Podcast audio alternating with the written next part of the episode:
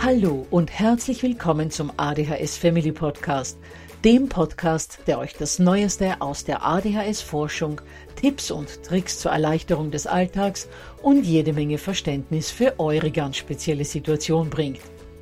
Ich bin im Übrigen Anna und war auch einmal eine verzweifelte Mama von einem betroffenen Kind. Aber heute, viele Jahre und mehrere Fortbildungen später, bin ich Expertin für ADHS und eine sehr entspannte Mutter eines mittlerweile jungen erwachsenen Mannes, der trotz dieses Syndroms zu einem glücklichen und beruflich erfüllten jungen Mann herangewachsen ist. Ich möchte euch mit diesem Podcast genau dort zur Seite stehen, wo auch ich vor vielen Jahren Hilfe gebraucht hätte. Denn ich wünsche mir nichts mehr, als dass es euch auch gelingt, euer Kind in ein glückliches und erfolgreiches Erwachsenenleben zu begleiten. Bevor es aber mit der Episode losgeht, lasst mich noch auf zwei Dinge hinweisen. Punkt 1. Ich spreche in meinem Podcast immer nur von ADHS, weil das in der Fachwelt so üblich ist. Gemeint ist damit aber auch immer die verträumte Variante der ADS. Und Punkt 2. Die Werbungen, die im ADHS Family Podcast geschaltet werden, dienen der Finanzierung von Projekten, die der gesamten ADHS-Community zugutekommen. Denn sie werden für die Produktion von Erklärvideos für Kinder oder für das familiäre Umfeld, für die Informationsweitergabe an Pädagogen, Diagnostiker und Ärzte sowie für spezielle ADHS-Projekte herangezogen. Mehr Informationen dazu findet ihr am Beginn von Podcast 128 bzw. in dem YouTube-Video, zu dem ich in den Shownotes verlinke. Ja, ihr Lieben, auch für den dritten und letzten Teil der Miniserie zum Zusammenhang zwischen Ernährung und ADHS habe ich einen Experten zum Interview geladen. Es handelt sich dabei um Dr. Wolfgang Köhmen, der Facharzt für Kinder- und Jugendmedizin, Neonatologe und Diabetologe ist. In seiner Praxis für Kinder- und Jugendmedizin beschäftigt sich Dr. Köhmen vor allem auch mit dem Zusammenhang zwischen Stoffwechselerkrankungen wie Diabetes und ADHS sowie der Wechselwirkung zwischen Ernährung und Psyche.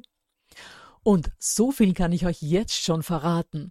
Bei diesem Interview war einiges dabei, das auch ich zum ersten Mal gehört habe. Unter anderem die Tatsache, dass der Darm und das Gehirn offenbar eine besondere Verbindung zueinander haben. Bevor es aber mit dem Interview losgeht, noch zwei organisatorische Dinge. Zum einen möchte ich euch nochmals daran erinnern, dass der ADHS Family Podcast seit der letzten Folge in einem 2-Wochen-Rhythmus erscheint.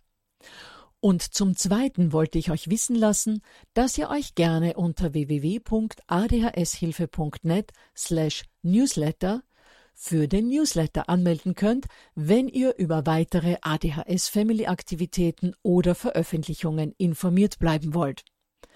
Den Newsletter schicke ich einmal pro Woche aus und lasse euch darin auch zum Beispiel wissen, welcher Podcast neu erschienen ist, ob ich ein neues Video hochgeladen habe oder ob es wieder ein kostenloses Webinar gibt. Apropos neues Video. Für all jene, die es noch nicht wissen: Es gibt seit einigen Monaten ein Video für Lehrkräfte, in dem ich den Lehrern kurz erkläre, was ADHS ist und dann im restlichen Video ganz viele Tipps gebe, wie sie mit Zappelphilipp und Träumerchen im Klassenzimmer besser umgehen können. Das Video enthält aber auch ganz vieles, das euch als Eltern in Gesprächen mit den Lehrkräften helfen kann. Ladet euch das Video also gerne unter www.adhshilfe.net/Lehrervideo runter. Ich verlinke sowohl zum Newsletter als auch zum Lehrervideo in den Shownotes. Gut, ihr Lieben, genug Organisatorisches. Lasst uns in das Interview mit Dr. Köhmen eintauchen. Ja, lieber Wolfgang, dann darf ich dich herzlich willkommen heißen im ADHS Family Podcast. Vielen herzlichen Dank, dass du dich heute für ein Interview zur Verfügung gestellt hast. Ich erzähle mal vielleicht ganz kurz zu dir. Du bist Facharzt für Kinder- und Jugendmedizin, Neonatologe, Diabetologe und du hast eine Praxis in Essen für Kinder- und Jugendmedizin. Und was mich und die ADHS Family Hörer jetzt natürlich besonders interessieren würde, ist, wie du eigentlich zum Thema ADHS und Ernährung gekommen bist. Aber bevor du mir darauf die Antwort gibst, vielleicht noch etwas, was ich vergessen habe, weil das ist wichtig, weil darauf werde ich dann nachher Bezug nehmen. Du hast auch gerade in der Fachzeitschrift Pädiatrie beim Springer Verlag einen Artikel zum Thema ADHS und Ernährung veröffentlicht, der als Zielpublikum Kinder- und Jugendärzte hat. Ich habe mir den durchgelesen, hochspannend. Und davon werden wir heute auch ein wenig reden. Aber jetzt zurück zu meiner ursprünglichen Frage, wo du den Zusammenhang zwischen der ADHS und einer Ernährung festgemacht hast. Also erstmal, Anna, herzlichen Dank für die Einladung zu deinem Podcast, dass ich hier sprechen darf und von dir interviewt werde. Das hat mich sehr, sehr gefreut. Ich habe viele deine Podcasts gehört und ich denke, das ist eine wirklich sehr, sehr sinnvolle Hilfe, die Eltern da aufzugreifen, weil die Eltern oftmals missverstanden werden und auch wir Kinder- und Jugendärzte oftmals nicht so viel Zeit oder Energie für die Betroffenen aufweisen. Du hast die erste Frage gestellt. Ich soll mal kurz erklären, wie ich zu ADS und Ernährung überhaupt gekommen bin. Also ich habe meine Ausbildung in der Berliner Charité gemacht, wurde dort erstmal zur frühen Neugeborenen, das ist das Neonatologie, was du eben genannt hast, ausgebildet. War dann lange im SBZ, in der frühgeborenen Nachsorge, und habe dort die Frühgeborenen nachgesorgt. Das heißt, wir haben die immer wieder untersucht und dabei schon sehr viele Kinder gesehen, auch mit einer ADHS-Symptomatik. Dann wurde ich dort auch noch ausgebildet zum Diabetologen. Der Diabetologe kümmert sich um Kinder mit Diabetes, hat aber sehr viel mit Ernährung auch zu tun. Ich habe dort weiterhin gesehen, dass viele Kinder mit Diabetes mellitus Typ 1 auch von ADS betroffen waren, dass sie die gleichen Symptome haben und dass man sie viel besser betreuen kann, wenn nicht nur die Diabetes sieht, sondern vielleicht auch die ADS-Symptomatik. Ich habe den Artikel veröffentlicht in der Zeitschrift Pädiatrie zu dem Thema ADS und Ernährung, weil erstmal ist mir das Thema Ernährung sehr, sehr wichtig. Dann habe ich auch einige Kenntnisse, ich berate sehr viele über die Ernährung, auch schon beginnend bei kleinen Kindern, bei Säuglingen. Und habe dazu sehr viel gelesen und ich wollte auch dieses Wahrnehmen von ADS bei Kinder- und Jugendärzten, das noch verbesserungswürdig ist, einfach verbessern, dass sie sich mehr für ADS interessieren und dass sie, weil sie oftmals diese Diagnostik und Therapie delegieren an den Kinder- und Jugendpsychiater, dass sie trotzdem bei chronischen körperlichen Erkrankungen oder auch bei der Ernährung beratend zur Verfügung stehen, was der Kinder- und Jugendpsychiater dann oftmals nicht macht. Weil die Ernährung, Esstrituale, ist natürlich auch ganz, ganz wichtig für das Wohlbefinden der Patienten und gerade bei ADS betroffen. Wir werden auch ganz häufig danach gefragt, nach irgendwelchen Ernährungsinterventionen. Okay, Wolfgang, dann komme ich gleich zu meiner zweiten Frage. Wir hatten ja in der vorletzten Episode im ADHS Family Podcast schon einiges zum Thema Eliminationsdiäten gehört und auch zur oligoanthogenen Diät und haben dann im letzten Podcast auch zum Thema Nahrungsergänzungsmittel, allen voran Omega-3 und Omega-6-Fettsäuren gehört, Eisen, Magnesium, Vitamin B-Komplex. Aber dennoch würde ich heute dieses Thema nochmals ganz kurz aufgreifen und auch dich hier um deine Erfahrungen fragen. Ja, gerne. Ich habe auch den Podcast 107 mit dem Dr. Riedl mir selbst schon angehört. Sehr guter Podcast. Ich möchte noch darauf hinweisen, als Kinder- und Jugendarzt wissen wir, das gibt es schon seit vielen Jahren Ernährungsempfehlungen. Es gab ja früher auch schon die Feingold-Diät, die viele kennen, oder die Phosphatis hat man die ADSler genannt. Ernährungsempfehlungen gibt es schon seit sehr vielen Jahren. Wir wissen ja heute, dass diese sich meistens nicht durchgesetzt haben, dass wir den Patienten gerade mit der phosphatfreien Diät oder mit der Feingold-Diät sogar eher geschadet haben. Auch Darmsanierung mit Probiotika haben wir schon ganz früh, schon vor 20, 25 Jahren durchgeführt. Aber bis auf Einzelfälle konnten wir bisher keine großen Erfolge erzielen. Aber es wird geforscht. Es gibt ja eine große multizentrische Studie.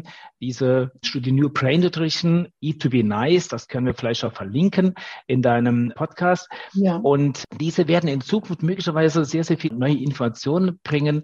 Da kann man im Internet zum Beispiel auch sehr viele Ernährungsempfehlungen nachlesen. Das ist durchaus nicht nur für Ärzte geschrieben, sondern auch für Betroffene. Ich möchte die Eltern vor allem beruhigen, also eine gesunde Ernährung umzusetzen, bevor man zur Ernährungsmediziner rennt. Das ist schon anstrengend genug, aber das führt schon in aller Regel zum Ziel. Diese Mangelerkrankung dieser Stoffe, die du eben genannt hast, ist sehr selten. Es gibt mit Sicherheit Einzelfälle mit einem sehr starken Mangel an einer Ernährung, aber bei einer gesunden Ernährung ist das eher unwahrscheinlich. Ich bin auch mit dem Vortragenden, dem Dr. Riedl, stimme ich wirklich überein, wenn er Ernährungsempfehlungen empfiehlt, die für die ganze Familie gelten sollen. Also etwas verändern an der Ernährung, was man auch irgendwie ganz lange durchhalten kann. Also Therapie bei einem ADS-Spezialisten, wenn er es schafft, eine gesunde Ernährung umzusetzen, auch das muss nicht so hyperspeziell sein, nicht so kompliziert sein, dann macht man schon was super Gutes. Und die effektive Therapie sollte natürlich nicht verzögert werden, immer in Absprache mit König Dungers für 3 Monate was probieren. Also ich sehe kaum Patienten, die Medikation nicht vertragen, aber niedrig dosiert anfangen, da gibt es ganz viele Möglichkeiten. Aber ich möchte sagen, beruhigend, gesunde Ernährung, wenn er das schafft, auch Essrituale, wo wir vielleicht nachher nochmal drauf eingehen, das wäre ein wichtiger Punkt für mich. Ja, das ist auch ganz wichtig, dass du das erwähnst, weil auch ich kann es nicht oft genug betonen. Alles, was wir jetzt hier in diesem Podcast besprechen und auch in den 2 Podcasts besprochen haben, die diesem Podcast vorangegangen sind, war immer nur ein Zusatz zu einer klassischen Medikationstherapie, beziehungsweise für jene Eltern, deren Kinder tatsächlich die Medikamente gar nicht nehmen dürfen, aus welchen gesundheitlichen Gründen auch immer, oder sie wirklich absolut nicht vertragen, im gesamten Spektrum. Es gibt ja sehr viele Möglichkeiten für klassische ADHS-Medikamente, aber es gibt immer wieder Kinder, die wirklich entweder nicht darauf reagieren oder sie nicht vertragen, dass die wenigstens so einen kleinen Strohhalm haben, wo sie ein bisschen schrauben könnten. Und wenn du natürlich sagst, die gesunde Ernährung, da bin ich ja voll bei dir. Ich bin ja selbst so ein totaler Öko-Freak und wir essen nur biologisch und immer nur vollwertig. Und das ist aber für manche Eltern gar nicht machbar. Ich denke da zum Beispiel an alleinerziehende Mütter, die möglicherweise 3 Kinder da zu Hause haben, die betroffen sind, deren Kinder auch untertags eben von anderen Menschen versorgt werden, nahrungstechnisch, also die in der Mensa essen, in der Schule oder im Kindergarten und vielleicht auch am Nachmittag noch, wo dann gerade mal das Abendessen bleibt mit einer Kleinigkeit, die das vielleicht auch gar nicht schaffen könnten. Und dass da eben so ein bisschen eine Hoffnung ist, okay, wenn mein Kind tatsächlich einen Mangel hat, dann könnte ich wenigstens den Mangel mit vernünftigen Nahrungsergänzungsmitteln beheben, aber allen voran selbst versuchen, eben die Ernährung vernünftig zu gestalten. Ja, genau, das denke ich auch so. Gut, dann vielleicht zu meiner nächsten Frage. Ich habe das sehr spannend gefunden, dass du in deinem Artikel geschrieben hast, dass das, was wir essen, die Funktion unseres Gehirns beeinflusst. Vielleicht kannst du da mal was Genaueres dazu sagen. Genau, also ich möchte den Hörern mitteilen, dass es wichtig ist, dass man versteht, dass das Gehirn auch nur ein Organ ist, genauso wie Herz, Leber, Lunge oder Darm. Und dieses Gehirn steht im ständigen Austausch mit allen anderen Organen. Es gibt quasi so eine Unterhaltungstransmitter zwischen allen Organen. Also Austausch erfolgt über Hormone, Botenstoffe, über Entzündungsstoffe, über Stoffwechselprodukte der Darmflora.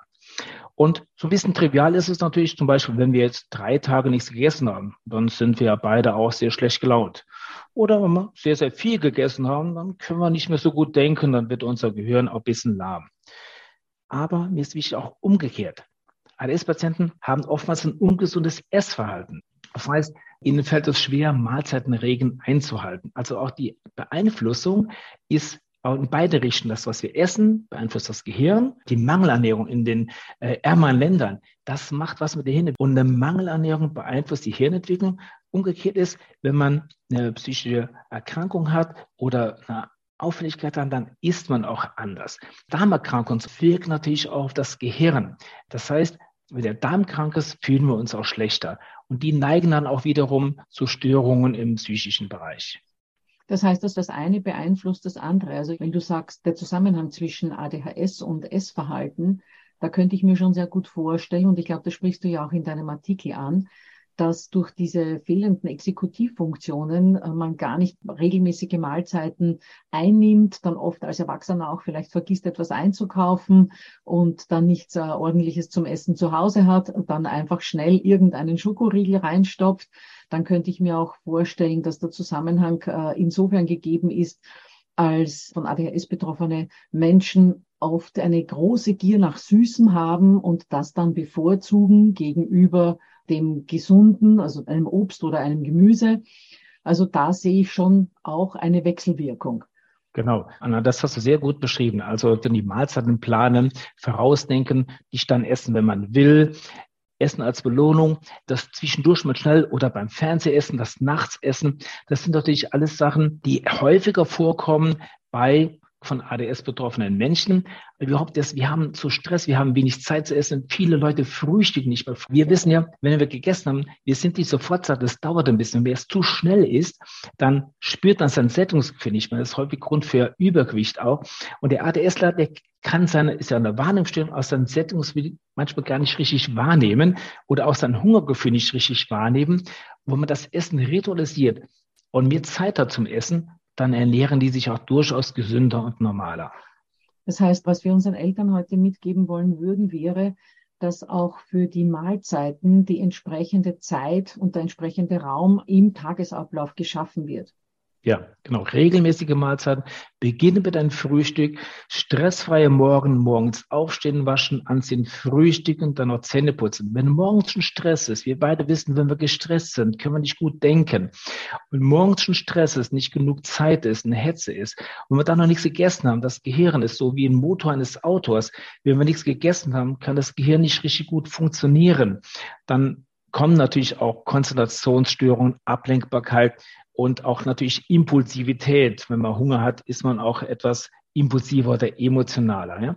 Und wenn das schon gelingt, regelmäßig essen, dann sind das schon einen großen Schritt in Richtung gesunde Ernährung. Und das sind schon sehr, sehr viele Symptome der ADHS deutlich gebessert. Okay, da habe ich gleich eine Frage, Wolfgang, weil das ist ja ein Thema, mit dem ich sehr häufig von Eltern konfrontiert werde. Mein Kind mag in der Früh nichts essen. Es will einfach nicht, es hat keinen Appetit. Gibt es irgendwelche Tricks, die du da aus dem Zauberhut zaubern kannst, was man da den Eltern mitgeben kann, um die Kids doch zum Essen zu bewegen? Ja, und das ist auch in meiner Praxis ein ganz, ganz wichtiger Punkt. Das betrifft auch meine Patienten mit Diabetes. Die müssen ja morgens frühstücken, um dann noch Insulin geben zu können. Für Diabetespatienten ist es ganz, ganz wichtig, 5 Mahlzeiten zu haben. Aber auch bei meinen ADS-Patienten ist es so, dass sie mir oft sagen, dass sie nicht frühstücken, dass morgens immer Stress und Hektik ist. Also ich versuche, denen zu sagen, sie brauchen erst etwas Zeit. Sie brauchen erstmal morgens ein ausreichendes Zeitfenster, etwas früher aufstehen, aufwecken, dann in Ruhe, unter Anleitung waschen, anziehen. Da braucht das Kind vielleicht auch eine Begleitung anfangs und irgendwann ist das ja automatisiert. Dann gemeinsame Mahlzeiten, wenn es irgendwie geht, gemeinsam bei Tisch sitzen. Das Essen kann schon vorbereitet sein. Das kann dann auch mal etwas in Anführungszeichen Ungesundes sein. Ich sag mal, ich will jetzt keine Reklame machen, Nutella-Brot. Und das aber in Ruhe gegessen wird. Und wenn man zum Beispiel auch dann eine Medikation nehmen sollte, dann ist es ganz, ganz wichtig, dass man vorher gefrühstückt hat. Also Medikamente, wo draufsteht, die kannst du nehmen ohne Frühstück. Nein, das Frühstück muss vorher sein, sonst sind auch die Medikamentenwirkungen deutlich schlechter. Also man braucht Zeit, man kann das aber automatisieren, ritualisieren. Und beim ADSler braucht es mehr Zeit. Aber alle Menschen haben irgendwann automatisiert Zähne zu putzen. Das macht man fast ohne Gehirn. Also ich freue mich nicht jeden Morgen aufs Zähneputzen, aber ich mache das, weil ich schon seit zig Jahren mache und ich mache mir nicht so viel Gedanken. Der ADSler braucht mehr Begleitung, mehr Zuwendung und irgendwas klappt es. Und da kannst du ja zum Beispiel als Coach auch enorm viel Hilfestellung leisten. Ja, genau. Also das ist auch, was ich den Eltern gegenüber immer wieder betone. ADHSler haben dann einfach ein Problem beim Essen, wenn es schon sehr stressig und sehr laut bei Tisch zugeht. Und wenn Zeitdruck herrscht, dann hat man noch weniger Appetit, als man das als ADHSler vielleicht ohnehin schon hat. Ja, genau. Und dann das ruhig sitzen bleiben fällt ihnen oft schwer. Einfach nur schnell mal ins Brot reinbeißen. Da hilft auch ganz gut Körperkontakt, Hand auf den Schoß legen, sodass sie dann zur Ruhe kommen, muss natürlich selbst auch entspannt sein. Also wenn die Mama oder der Papa morgens schon unter Stress sind, weil sie zum Beruf müssen, dann ist natürlich ganz schlechte Voraussetzung. Aber vielleicht haben die ja mal ein paar Tage frei, abend etwas später. Und nach ein paar Wochen legt sich das Problem. Also muss nur ein bisschen Zeit haben und Geduld und es selbst auch wollen. Ja, ich weiß, also um das zu ritualisieren bei Kindern mit ADHS braucht es einfach, so wie du zuerst ohnehin schon gesagt hast, etwas länger als bei neurotypischen Kindern. Aber wenn verschiedene Abläufe dann einmal sitzen, dann brauchen die Kids nicht mehr drüber nachdenken. Und das ist es ja. Alles das, was Routine ist, ist langweilig. Und wenn man dann aber drüber nachdenken muss, dann fängt es an, ich mag nicht, ich will nicht, ich möchte mich noch nicht anziehen, Zähneputzen mag ich auch nicht gehen. Wenn das aber verautomatisiert worden ist, ist kein Denkprozess mehr notwendig dafür und dann klappt das eigentlich recht gut, auch mit diesen langweiligen Routinetätigkeiten wie Zähneputzen oder eben Essen. Das kann ich genauso unterschreiben.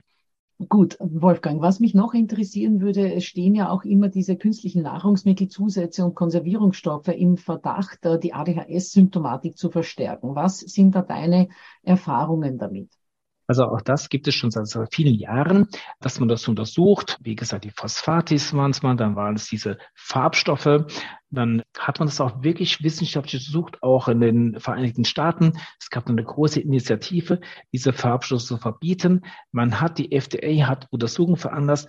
Die Evidenz dazu, dass es das aussieht, ist sehr gering. Zumindest mal in der Hinsicht, dass man, wenn man es weglässt, die ADS-Symptome therapieren kann, dass man es als Therapie einsetzen kann. Dazu reicht die Evidenz derzeit nicht aus. Was ich aber so als Appell auch in die Industrie richten möchte, alles, was nicht als sicher nachgewiesen und gut ist, sollte man einfach weglassen. Es gibt sehr viele Sachen, die man nicht braucht, auch Farbstoffe. Natürlich versucht die Industrie, das zu verkaufen, was bunt ist. Und ein Kind, auch ein ADS-Kind, mag das, was bunt ist, sehr, sehr viel mehr, auch irgendwelche farbstoffhaltigen Limonaden und so weiter. Aber das kann man weglassen, ohne dass man das unbedingt als Eliminationsdiät bezeichnen muss. Das ist Umstellung auf die weniger prozessierten Fertignahrungsmittel, ja, und frisches Obst und Gemüse. Und dann macht man schon sehr, sehr viel richtig, ohne dass man es jetzt begrenzen muss auf irgendwelche Farbstoffe, die anschuldigen muss. Es gibt dazu leider keine Evidenz.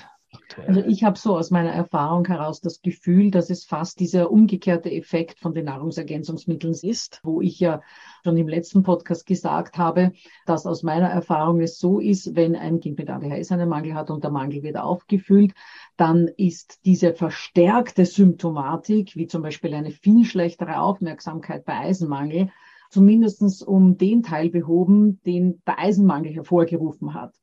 Und hier habe ich bei diesen Zusatzstoffen und Farbstoffen das Gefühl, dass die eine ADHS-Symptomatik noch verschlechtern können. Aber wenn man sie weglässt, ist das Kind deswegen auch nicht geheilt, sondern die ADHS-Symptome sind dann etwas milder. Dann fehlt eben wieder dieser Verstärker Farbstoff. Also so hätte ich das bisher in meiner Erfahrung wahrgenommen. Ja, das sehe ich genauso. Ja, also man darf sich da auch nicht erwarten, wenn ich jetzt nur noch meinem Kind Obst und Gemüse gibt, was es sowieso nicht ausschließlich essen wird, aber wenn ich jetzt nur mehr noch vollwertige Nahrung in meiner Familie verwende, dann ist mein Kind von ADHS geheilt. Also das wissen wir beide und ich glaube, das weiß auch in der Zwischenzeit schon ein Großteil der ADHS Family Podcast Hörer. Aber ich will es nur nochmals betont haben. Ja. Was ich dich auch noch fragen wollte, ist dieser Zusammenhang zwischen Zucker und einer ADHS-Symptomatik. Du sagst auch in deinem Artikel, dass Kinder mit ADHS keinen schnell wirksamen Zucker zu sich führen sollten. Zunächst mal für die Hörer, was versteht man unter einem schnell wirksamen Zucker und inwieweit kann sich eine übermäßige Zuckerzufuhr negativ auf die ADHS-Symptomatik auswirken? Genau, also erstmal zu deiner ersten Frage, was sind schnell wirksame Zucker? Also man unterscheidet bei den Zuckern ja die Einfachzucker und die Zweifachzucker und dann die Stärkeprodukte oder Mehrfachzucker. Je kürzer die Zuckerkette ist, desto schneller werden die im Mund zum Beispiel auch schon aufgenommen. Traubenzucker, das weiß jeder, wirkt schon im Mund und erhöht den Zuckerspiegel. Kartoffeln muss man lange im Mund lutschen, dann schmecken die auch so ein bisschen süß, dann werden die Zucker schon gespalten, ansonsten wirken die erst nach einem längeren Verdauungsprozess. Also schnell wirksame Zucker sind vor allem süße Getränke, also Säfte oder Limonaden, zum Beispiel auch Milch. Milch enthält sehr, sehr viel Zucker. Also schnell wirksame Zucker sind vor allem in Getränken, natürlich in so süßen Sachen wie Donuts. Und was passiert? Es wird also der Zucker flutet in das Gehirn. Das weiß man, dass jemand, der eine Unterzuckerung hat, zum Beispiel Diabetes, der ist müde, der hat Unterzuckerungszeichen, der nimmt Traubenzucker und dann geht es ihm wieder besser, auch im Gehirn. Er kann wieder besser denken. Gleichzeitig wird aber, wenn wir Zucker essen, viel Insulin produziert. Und dieses Insulin wirkt ebenfalls im Gehirn. Und hat die Forschung schon herausgefunden, was ein sehr schnell ansteigender Insulinspiegel im Gehirn macht? Man weiß nur, dass zum Beispiel bei Diabetes Typ 1, das sind also nicht die Patienten, die irgendwas falsch gemacht haben mit der Ernährung, das sind nicht die übergewichtigen älteren Menschen, sondern Typ 1 Diabetes ist eine genetische Erkrankung. Da kann der Patient nichts dafür, aber bei dieser Erkrankung weiß man, dass ADHS gehäuft auftritt. Man weiß, dass zum Beispiel beide Eltern Typ 1 Diabetes haben, auch die Wahrscheinlichkeit, dass ein Kind später ADS hat, nicht nur Diabetes Typ 1, sondern ADS hat, sehr viel höher ist. Das heißt, man weiß, dass auch schon in der Schwangerschaft Insulin im Gehirn wirksam ist, auch danach, man weiß noch nicht wie. Das heißt aber, Insulin wirkt im Gehirn und es hat offensichtlich was mit der ADS-Symptomatik zu tun, neben irgendwelchen genetischen Verwandtschaften möglicherweise auch. Okay, das heißt, dieser Mechanismus ist noch nicht genug erforscht, aber wie auch immer die Wirkung ist, sie ist negativ und deswegen sollte übermäßige Zuckerzufuhr gerade bei ADHSlern doch vermieden werden. Ich meine, bei jedem Kind, aber ADHSler jammern ja immer nach Zucker und wollen ununterbrochen nur naschen und Süßes essen. Und da sind die Eltern natürlich schon aufgerufen, dem ein wenig Einhalt zu gebieten. Wobei es gibt auch Eltern, die streichen dann die Naschereien ganz vom Speiseplan. Auch das ist nicht vernünftig, weil die Kinder organisieren sich ja dann natürlich irgendwo hintenrum. Genau, also nicht übertreiben. Wir alle kennen Zucker als Suchtmittel und ab und zu gönnt man sich mal so ein Suchtmittel. Aber wichtig ist, dass man auch irgendwann den Stopp findet. Aber hier auch nochmal Mäßigung ist ein ganz, ganz wichtiger Punkt, aber nicht absolut vermeiden. Eliminieren von süßen Sachen, von schnell wirksamen Zucker geht nicht. Das schaffen wir in unserer Welt nicht. Das würde eher zu einer Frustration führen. Ja, dann hätte ich noch eine letzte abschließende Frage, bevor ich dir meine allerletzte Frage stelle, lieber Wolfgang. Du hast in deinem Artikel auch den Zusammenhang zwischen Darm und dem Gehirn aufgegriffen. Das habe ich sehr spannend gefunden. Was kannst du unseren Hörern dazu erzählen? Ja, genau. Es gibt ja diese ganz interessanten Tierversuche, bei denen hat man durch eine Verpflanzung von Stuhl eines mit einer psychischen Erkrankung betroffenen Menschen auf ein Versuchstier herausgefunden, dass man das Verhalten dieses Versuchstieres verändern konnte. Du hast jetzt Stuhl gesagt, weil ich es nicht ganz verstanden habe. Genau, Stuhlgang. Also durch die Übertragung von Stuhlgang eines Menschen mit einer psychischen Störung konnte man bei einem Versuchstier das Verhalten verändern. Das heißt, man hat das Darmmikrobiom, also die Flora, die Darmflora eines Menschen auf ein Versuchstier übertragen und konnte bei dem Versuchstier andere Verhaltensweisen, die das Versuchstier vorher nicht gezeigt hat, auslösen. Wir alle als Kinder- und Jugendärzte kennen ja, dass wir Patienten mit Autismus oder mit ADS, die haben ganz häufig auch Magen-Darm-Auffälligkeiten, chronisch rezidivierende Bauchschmerzen. Und wir wissen auch, dass wir, wenn wir ein Kind mit ADS diagnostizieren und dann behandeln, zum Beispiel auch medikamentös behandeln, dann gehen diese Bauchschmerzen, diese Blähungen, diese Durchfall, die immer wieder auftreten, Symptome des Magen-Darm-Traktes auch weg. Aber bei meinen Patienten mit chronisch entzündlichen Darmerkrankungen, wenn die zeitgleich eine ADS haben, behandle ich das ADS und die chronisch entzündliche Darmerkrankung geht in eine Remission rein. Das heißt, dass diese Erkrankung für eine längere Zeit verschwindet und nicht wieder auftritt. Also das Darmmikrobiom ist schon ganz, ganz entscheidend und da gibt es auch sehr viele Untersuchungen dazu, dass es dort Fehlbesiedelungen gibt. Diese Fehlbesiedelungen gehen mit vielen körperlichen, aber auch psychischen Erkrankungen einher. Zum Beispiel Reizdarm, Fatigue-Syndrom, also dieses immer müde sein oder Diabetes Typ 2, auch Übergewicht. Auch das Darmmikrobiom wird in der Wissenschaft auch in Verbindung gebracht mit Allergien, Asthma, also Autoimmunerkrankungen, auch psychische Erkrankungen wie Depression. Eine Störung des Darms kann durch ein Überangebot von Entzündungsstoffen die Hirnreifung beeinflussen. Das heißt, der Darm schüttet Stoffe aus, die gehen über das Blut oder über Nervensystem ins Gehirn und führen dort zu einer ganz, ganz leichten Entzündung und dabei wird die Bildung von diesem Isoliermaterial, was auch in deinem Podcast schon mal angezeigt wurde, beeinflusst, diese Verbindungen zwischen den einzelnen Hirnzellen, dass sie verkabelt werden. Dieser Prozess kann durch Darmerkrankungen oder Auffälligkeiten der Darmflora gestört werden. Und das führt wiederum dazu, dass eine Hirnreifungsverzögerung auftritt. Und das ist ja das, was wir auch selbst kennen, wenn wir Stress haben. Ja? Und da haben wir ein bisschen Durchfall und die Forschung wird natürlich da in Zukunft noch sehr, sehr viel mehr bringen.